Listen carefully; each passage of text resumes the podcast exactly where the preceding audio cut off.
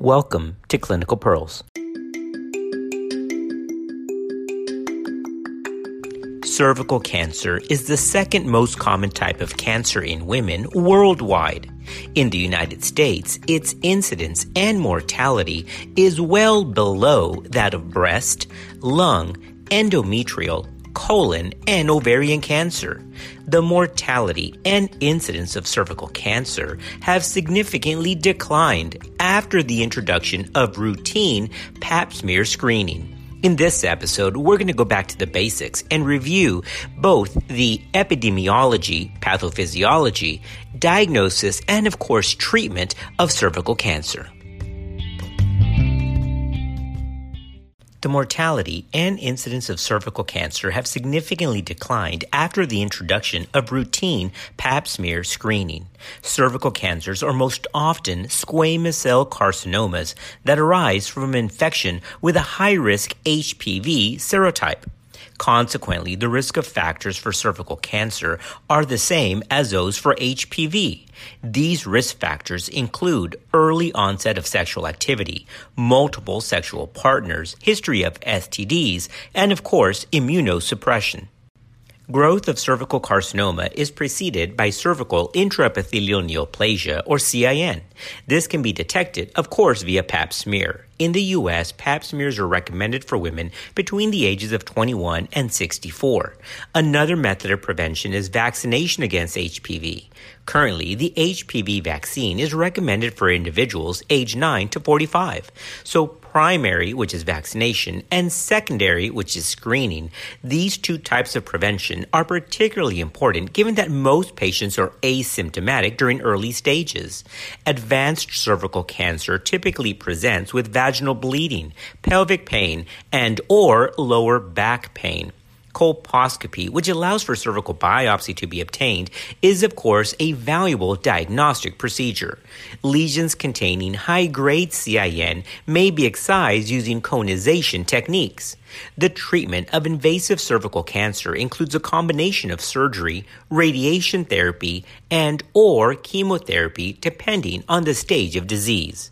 Now that we've laid down that framework, let's go into more specifics. First, some basic epidemiology.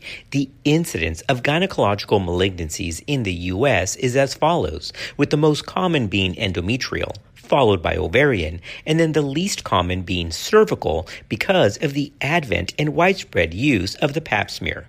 Mortality rates due to gynecological malignancies in the U.S. are highest for ovarian, followed by cervical, and then the lowest mortality or the best prognosis are endometrial gynecological malignancies. For cervical cancer, the median age at diagnosis is 48, and the highest incidence and mortality rates for cervical cancer occur in African American and Hispanic women. Almost all malignant lesions of the cervix are preceded by HPV infections, specifically those of high risk HPV, 16 and 18. The reason is because these two types lead to the production of two main oncoproteins, E6 and E7. The E6 oncoprotein leads to inhibition of P53 protein. This causes inhibition of the intrinsic apoptotic pathway. For E7, this leads to inhibition of the retinoblastoma protein, leading to increased activity of E2F family of transcription factors. Regarding risk factors for cervical cancer, we addressed some of these early in the podcast, but just to review, early onset of sexual activity and multiple sexual partners top the list of risk factors, with multiple sexual partners being the strongest risk factor. High parity, immunosuppression, history of sexually transmitted infections, cigarette smoking, and even exposure to secondhand smoke, and oral contraceptives are actually additional risk factors. Lastly, low socioeconomic status and in utero exposure to diethylstilbestrol, although that's now more historic, wrap up the list of risk factors. Regarding clinical features, patients are usually asymptomatic in early stages. Symptoms commonly first appear in advanced disease. These clinical features of advanced disease can include abnormal vaginal bleeding, including postcoital spotting or bleeding abnormal vaginal discharge, which can be bloodstained or purulent and malodorous, cervical ulcerations, and for late symptoms, when the tumor spreads typically to the vagina, bladder, and the rectum, they can include low back pain, specifically because of obstructive nephropathy caused by hydronephrosis. Compression of the veins or lymphatic vessels in the pelvic area can also lead to bilateral swelling of the lower extremities. Lastly, features of disseminated disease may include lymphadenopathy or rarely abdominal, bone, or chest abnormalities. All right, when we come back, let's review the basic staging of cervical cancer. As we wrap up the podcast, we'll hit treatment options. Another day is here, and you're ready for it. What to wear? Check. Breakfast, lunch, and dinner? Check. Planning for what's next and how to save for it? That's where Bank of America can help. For your financial to dos, Bank of America has experts ready to help get you closer to your goals. Get started at one of our local financial centers or 24 7 in our mobile banking app. Find a location near you at bankofamerica.com slash talk to us. What would you like the power to do? Mobile banking requires downloading the app and is only available for select devices. Message and data rates may apply. Bank of America and a member FDIC. Before staging is reviewed, let's review the basic pathology here. Cervical carcinoma most commonly arises from metaplastic squamous cell epithelium from the cervical transformation zone. Squamous cell carcinoma occurs in 80% of the cases. Subtypes can include, but just aren't limited to, large cell keratinizing, large cell non keratinizing, small cell, and papillary squamous cell carcinoma. The other kind of cervical cancer, which is about 20% of cases, includes adenocarcinoma. These subtypes can include mucinous varieties, endometrioid, clear cell, or serous adenocarcinoma. The most common of the endocervical types are adenocarcinomas that are mucinous subtype. As for complications of cervical cancer, the direct complications have to do with infiltration of the ureter leading to urinary obstruction, hydronephrosis, and kidney failure. Fistulas also are common and can involve formation from the bladder or the rectum. Compression of veins or lymphatic vessels in the lower pelvis can lead to vasocongestion in the lower extremities. This can also lead to severe DVT risk in the lower extremities. As a direct result of the cervical malignancy, the cancer anorexia cachexia syndrome can also occur. There can also be indirect complications of cervical cancer that are therapy related, for example, there's complications of radiation therapy. This can include vaginal stenosis, radiogenic cystitis or proctitis, and of course, fistula formation. If you're struggling to lose weight, you've probably heard about weight loss medications like Wegovy or Zepbound, and you might be wondering if they're right for you. Meet PlushCare, a leading telehealth provider with doctors who are there for you day and night to partner with you in your weight loss journey. If you qualify, they can safely prescribe you medication from the comfort of your own home. To get started, visit plushcare.com slash weight loss. That's plushcare.com slash weight loss. Plushcare.com slash weight loss. Regarding staging, cervical cancer spreads by direct extension into the parametrium, vagina, uterus, and adjacent organs like the bladder and the rectum. It can also spread along the lymphatic channels to the regional lymph nodes, namely the obturator, external iliac and internal iliac, and then to the common iliac and the para-aortic nodes. Distant metastasis to the lungs, liver, and skeleton by the hematogenous route is a very late phenomenon in 2018, FIGO revised the cervical cancer screening scheme. Although it remains primarily clinical, FIGO has allowed certain imaging and pathological findings to now be included as part of the staging scheme. According to the 2018 FIGO staging of cervical cancer, stage 1 is carcinoma strictly confined to the cervix. This is further defined into stage 1A and 1B. Stage 1A is invasive cancer that can be diagnosed only by microscopy with a maximal depth of 5 millimeters or less. Stage 1A1 is less than 3 millimeters in depth, and stage 1A2 is between 3 and 5 millimeters in depth. Stage 1B is invasive cancer with measured deepest invasion greater than 5 millimeters, but the lesion is still confined to the cervix. Stage 1B1 is invasive cancer that is greater than 5 millimeters in depth, but less than 2 centimeters in greatest dimension. Stage 1B2 is invasive cancer between 2 and 4 centimeters in greatest dimension.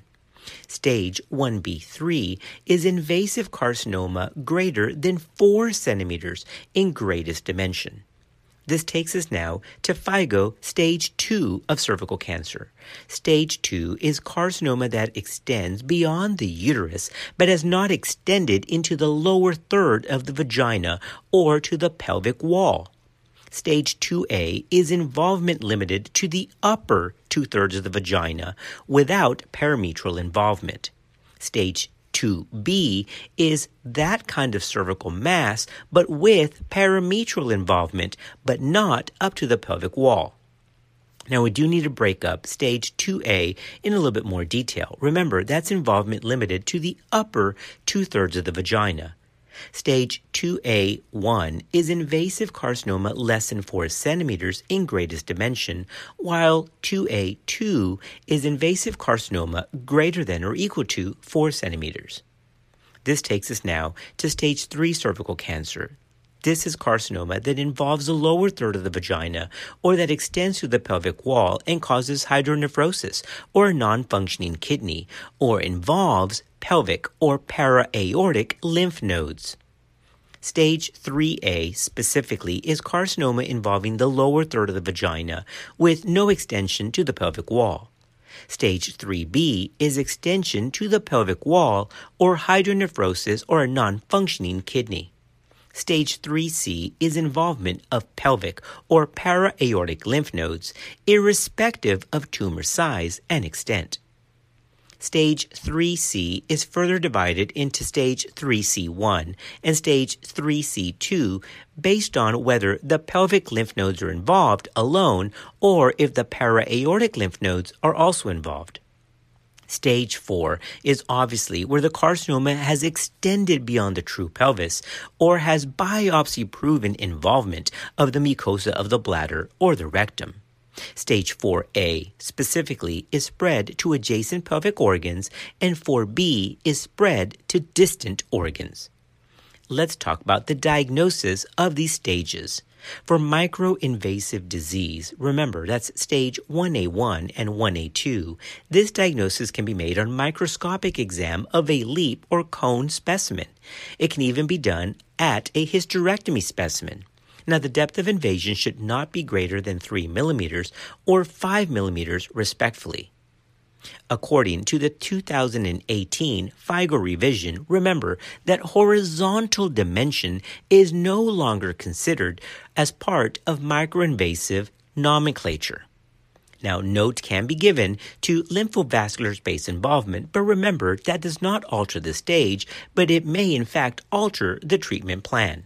Now, here's a clinical pearl. If the margins of the cone biopsy are positive for invasive cancer, then the patient is allocated to stage 1B1 clinically visible lesions, and those with larger dimensions are allocated to stage 1B, subdivided into 1B1, 1B2, and 1B3 as we've just discussed. For invasive disease, in the case of visible lesions, a punch biopsy may generally suffice. But if it's not satisfactory, then a small loop biopsy or a cone may still be required. Imaging evaluation may now be used in addition to clinical examination where resources permit. The revised staging permits the use of any of the following modalities according to available resources. This includes ultrasound, CT, MRI, positron emission tomography, and these can provide information on tumor size, nodal status, and local or systemic spread. Now, the accuracy of various methods depends on the skill of the operator. MRI is the best method of radiological assessment of primary tumors that are greater than 10 millimeters. However, ultrasound has also been shown to get good diagnostic accuracy in expert hands. The modality used in assessing staging should be noted for further evaluation. Imaging has the advantage and the ability to identify additional prognostic factors which can guide the choice of treatment modality. So the goal is to identify the most appropriate method and to avoid dual therapy with surgery and radiation, as this has the potential to greatly augment morbidity. Okay, here's another clinical pearl. As of 2018, FIGO no longer mandates any biochemical investigations or investigative procedures for staging. However, in patients with frank invasive carcinoma, a chest x ray and assessment of hydronephrosis, usually with renal ultrasound or an IVP, should be done. The bladder and rectum can be evaluated by cystoscopy and sigmoidoscopy, but only if the patient is clinically symptomatic. So that's a clinical pearl. Cystoscopy is also recommended in cases of a barrel shaped endocervical growth and in cases where the growth has extended to the anterior vaginal wall suspected bladder or rectal involvement should be confirmed by biopsy and histological evidence of invasion. Bullous edema alone does not warrant a case to be allocated to stage 4. All right, as we wrap up this part one of the revision to cervical cancer according to the 2018 FIGO consensus group, let's briefly talk about grading. We're going to leave specific management of cervical cancer based on stage to part two of this podcast regarding grading. Grading by any of several methods is encouraged, but it is not a basis for modifying the stage groupings in cervical carcinoma. Histopathological grades are as follows. A grade of GX is a grade that cannot be assessed. G1 or a grade 1 is well differentiated, a grade 2 is moderately differentiated, and a grade 3 is poorly or undifferentiated cervical carcinoma.